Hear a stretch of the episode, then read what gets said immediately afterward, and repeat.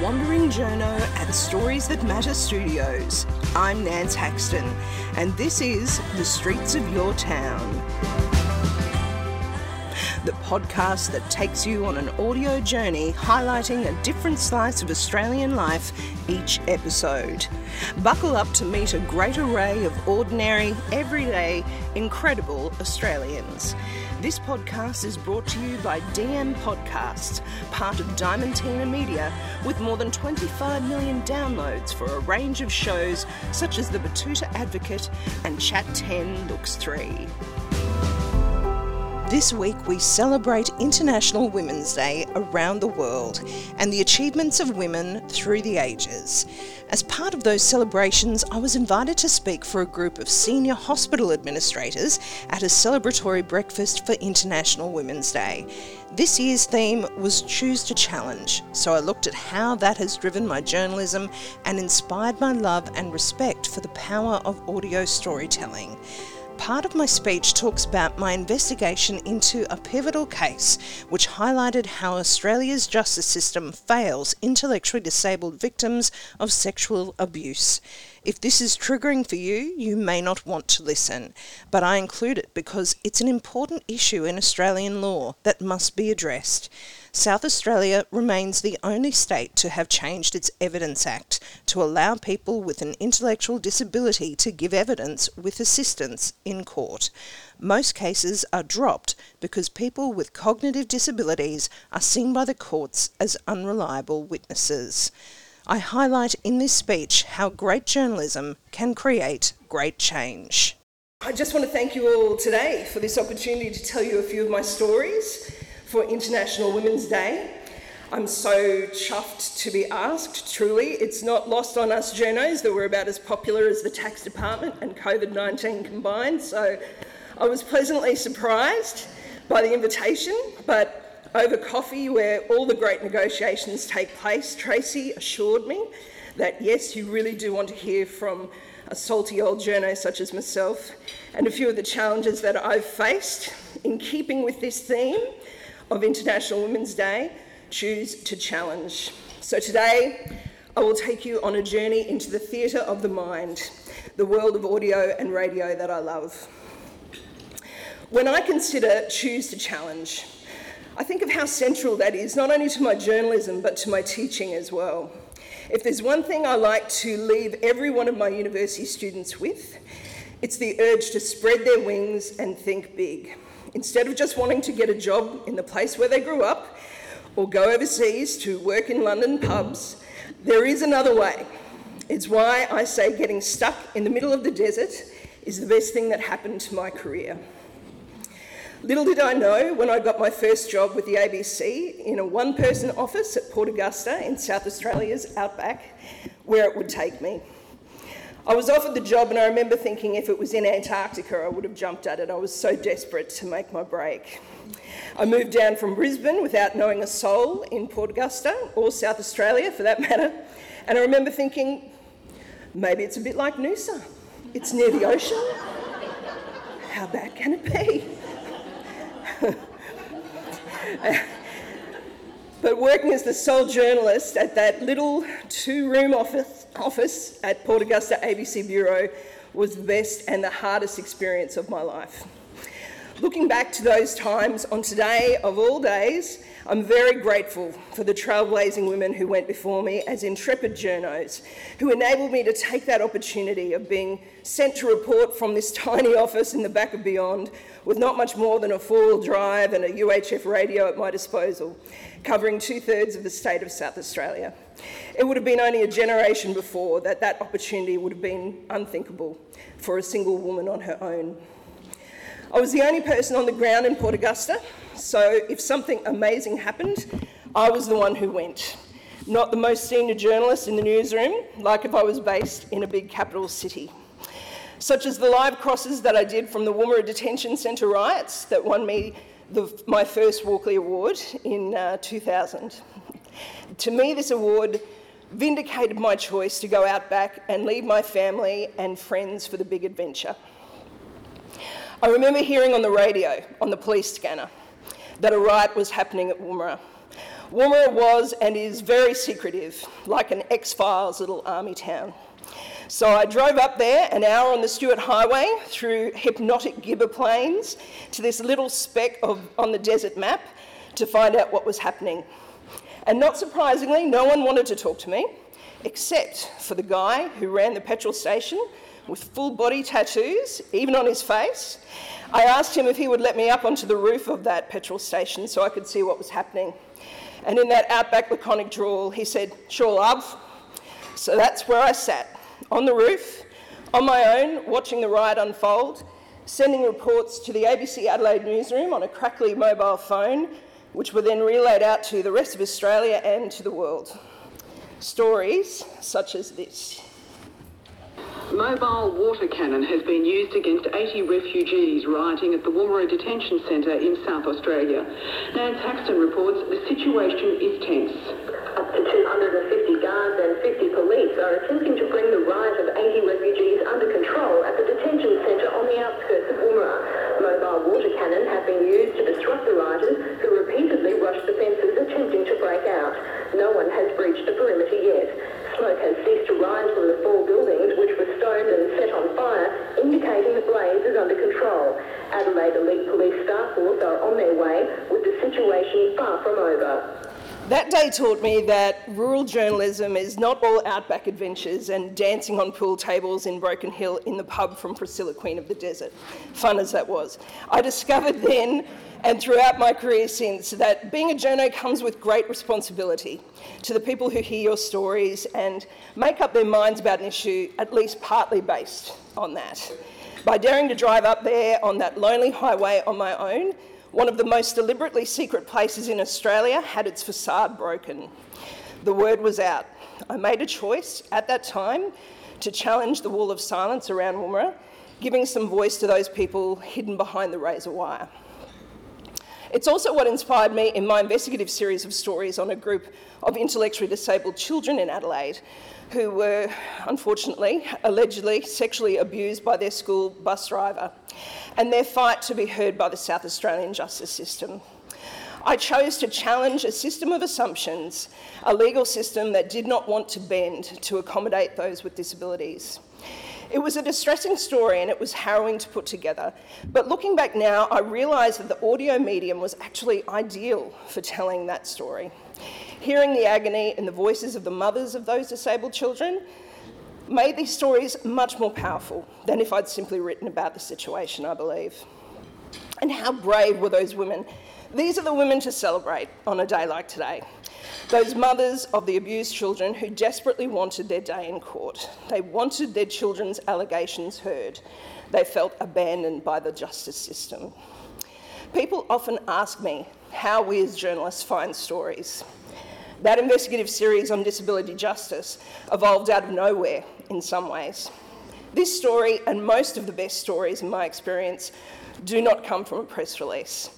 Sometimes stories find you you can choose to ignore them or chase them.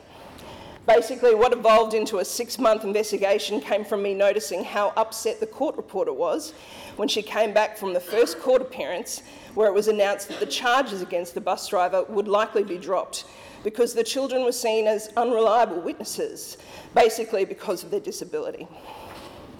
Seeing her so traumatised got me wondering what could upset a seasoned court reporter who's seen a lot of injustice. That series of disability justice stories ultimately took me to the Great Hall of Parliament House in Canberra twice, where I was presented with the 2011 Media Award for Excellence and that second Walkley Award. Later that year in Sydney, the Human Rights Commission gave me the Human Rights Award for Radio. But my proudest moment from that harrowing investigation was not the awards. It was that my stories led to a parliamentary inquiry in South Australia to further investigate why the justice system was failing society's most vulnerable. In July 2015, I was sent back to South Australia to follow up what happened from that parliamentary inquiry. This was almost four years on from that first story on the prejudice people with a disability faced in the justice system. Here's part of that story that I filed for ABC Radio's national program, PM. In what's being hailed as an Australian first, the South Australian Parliament today passed legislation giving people with an intellectual disability equal treatment in the justice system. The Vulnerable Witnesses Bill passed four years after a pivotal case in which seven disabled children were allegedly sexually abused by their school bus driver. Nance Haxton reports. One woman sat alone and wept in the public gallery as the Vulnerable Witnesses Bill passed South Australia's lower house unopposed. It's a day she would not miss because it's a day she thought she would never see. It, it's a great day. Look, it, um, it makes the vulnerable children and adults with a disability and intellectual disability equal before the court. I'm happy to say that I'm thrilled that this day has finally come. Does your son know what's happening today? Yes, he does know, and he's happy that I'm being a part of this, and um, and I have been a, a major part of this for the last five years, and and being his voice. So, South Australia is still the only state in Australia to have changed its Evidence Act to enable people with a cognitive disability to give evidence in court with assistance. It's really time for other states to look at that glaring anomaly as well, Queensland particularly. I still think, after more than two decades in the game, that my greatest asset as a journalist, regardless of the medium, is empathy. I largely have my intellectually disabled brother Ashley for teaching me that, I think if you can't walk in someone else's shoes, even for a moment, you can't write about them either. And this is where today's theme, handed down to me by generations of trailblazing women, comes to the fore again choose to challenge. Throughout my career and continuing today, my passion, as Meg mentioned, is about giving a voice to people who may not usually have access to the media like my audio documentary, A New Chapter for Stradbroke Island, speaking to Quandamooka traditional owners and business people about the best way forward after decades of mining and about how to stop the divisions at the island and to move forward. That was awarded a bronze trophy at the New York Festivals Awards. Or my audio documentary on blackbirding, which was awarded a silver and bronze trophy at New York. It's time for Australia to come to terms with its slavery past or my Journo Project podcast, where I talk to journalists from all around Australia about their practice and how they're caught in that crossfire of press freedom debate.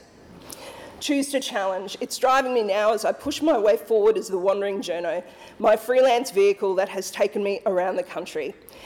But while I'm used to challenging the establishment, I didn't expect that my travels would also involve me challenging my innermost beliefs.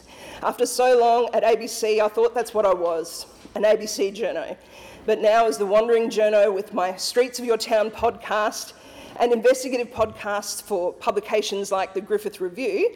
My last one was re- released just last week on Indigenous fire practices. I'm realising that I'm a storyteller. I'm a journo first, regardless of who I work for. I'm also now working part time as an advocate for the Disability Royal Commission, helping people with their submissions.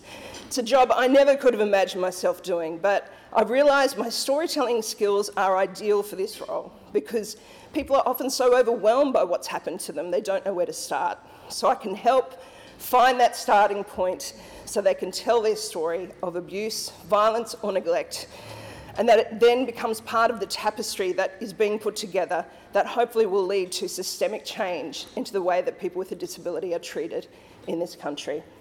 Their voice needs to be heard. I'm very grateful for the women mentors in my life who taught me the importance of challenging in a constructive way, like my mentor Sandra Sully. I remember swanning into Sydney's Channel 10 studios for work experience with my flame coloured hair and my bohemian clothes billowing behind me. And she looked me in the eye and said, Nance, bold colours, simple lines. That's all you need to know. she could have said, Nance, you look like a university graduate with absolutely no idea of how to dress professionally. But instead, she chose to challenge my way of thinking in a constructive way that's now become something of a life mantra. Bold colours, simple lines, that's all you need to know. Thanks so much for having me today. We aren't that much different, you know, health administrators and journos. I think for all of us, we often don't get to reap what we sow. But that doesn't mean it's not significant. You'll probably never truly know the extent of the influence that you have on your staff, but it's massive. I like to think that what you and I both do is plant the seeds of an oak tree. We may only get to see the first shoots of growth, but we need to remind ourselves that one day that tree will spread its boughs and branches in ways that we cannot even imagine. But we tended the soil and we helped that tree grow. Thanks most of all to the generations of women who paved the way for my success today. I stand on the shoulders of the brave, under recognised, and selfless women who came before me. Thank you.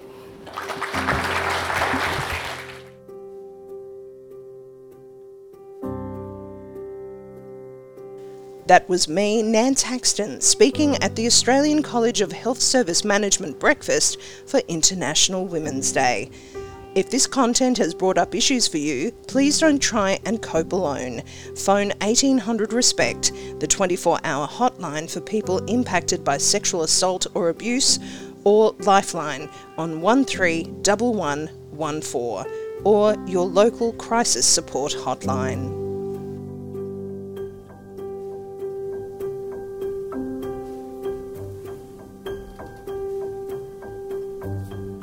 Streets of Your Town is produced by Nance Haxton, aka The Wandering Journo, with production assistance from Michael Adams. That's it for this episode. I'm Nance Haxton. If you'd like to meet more everyday, incredible Australians, subscribe and listen to the back catalogue of Streets of Your Town, including Series 2, The Journo Project, on Apple Music, Spotify, or wherever you get your podcasts.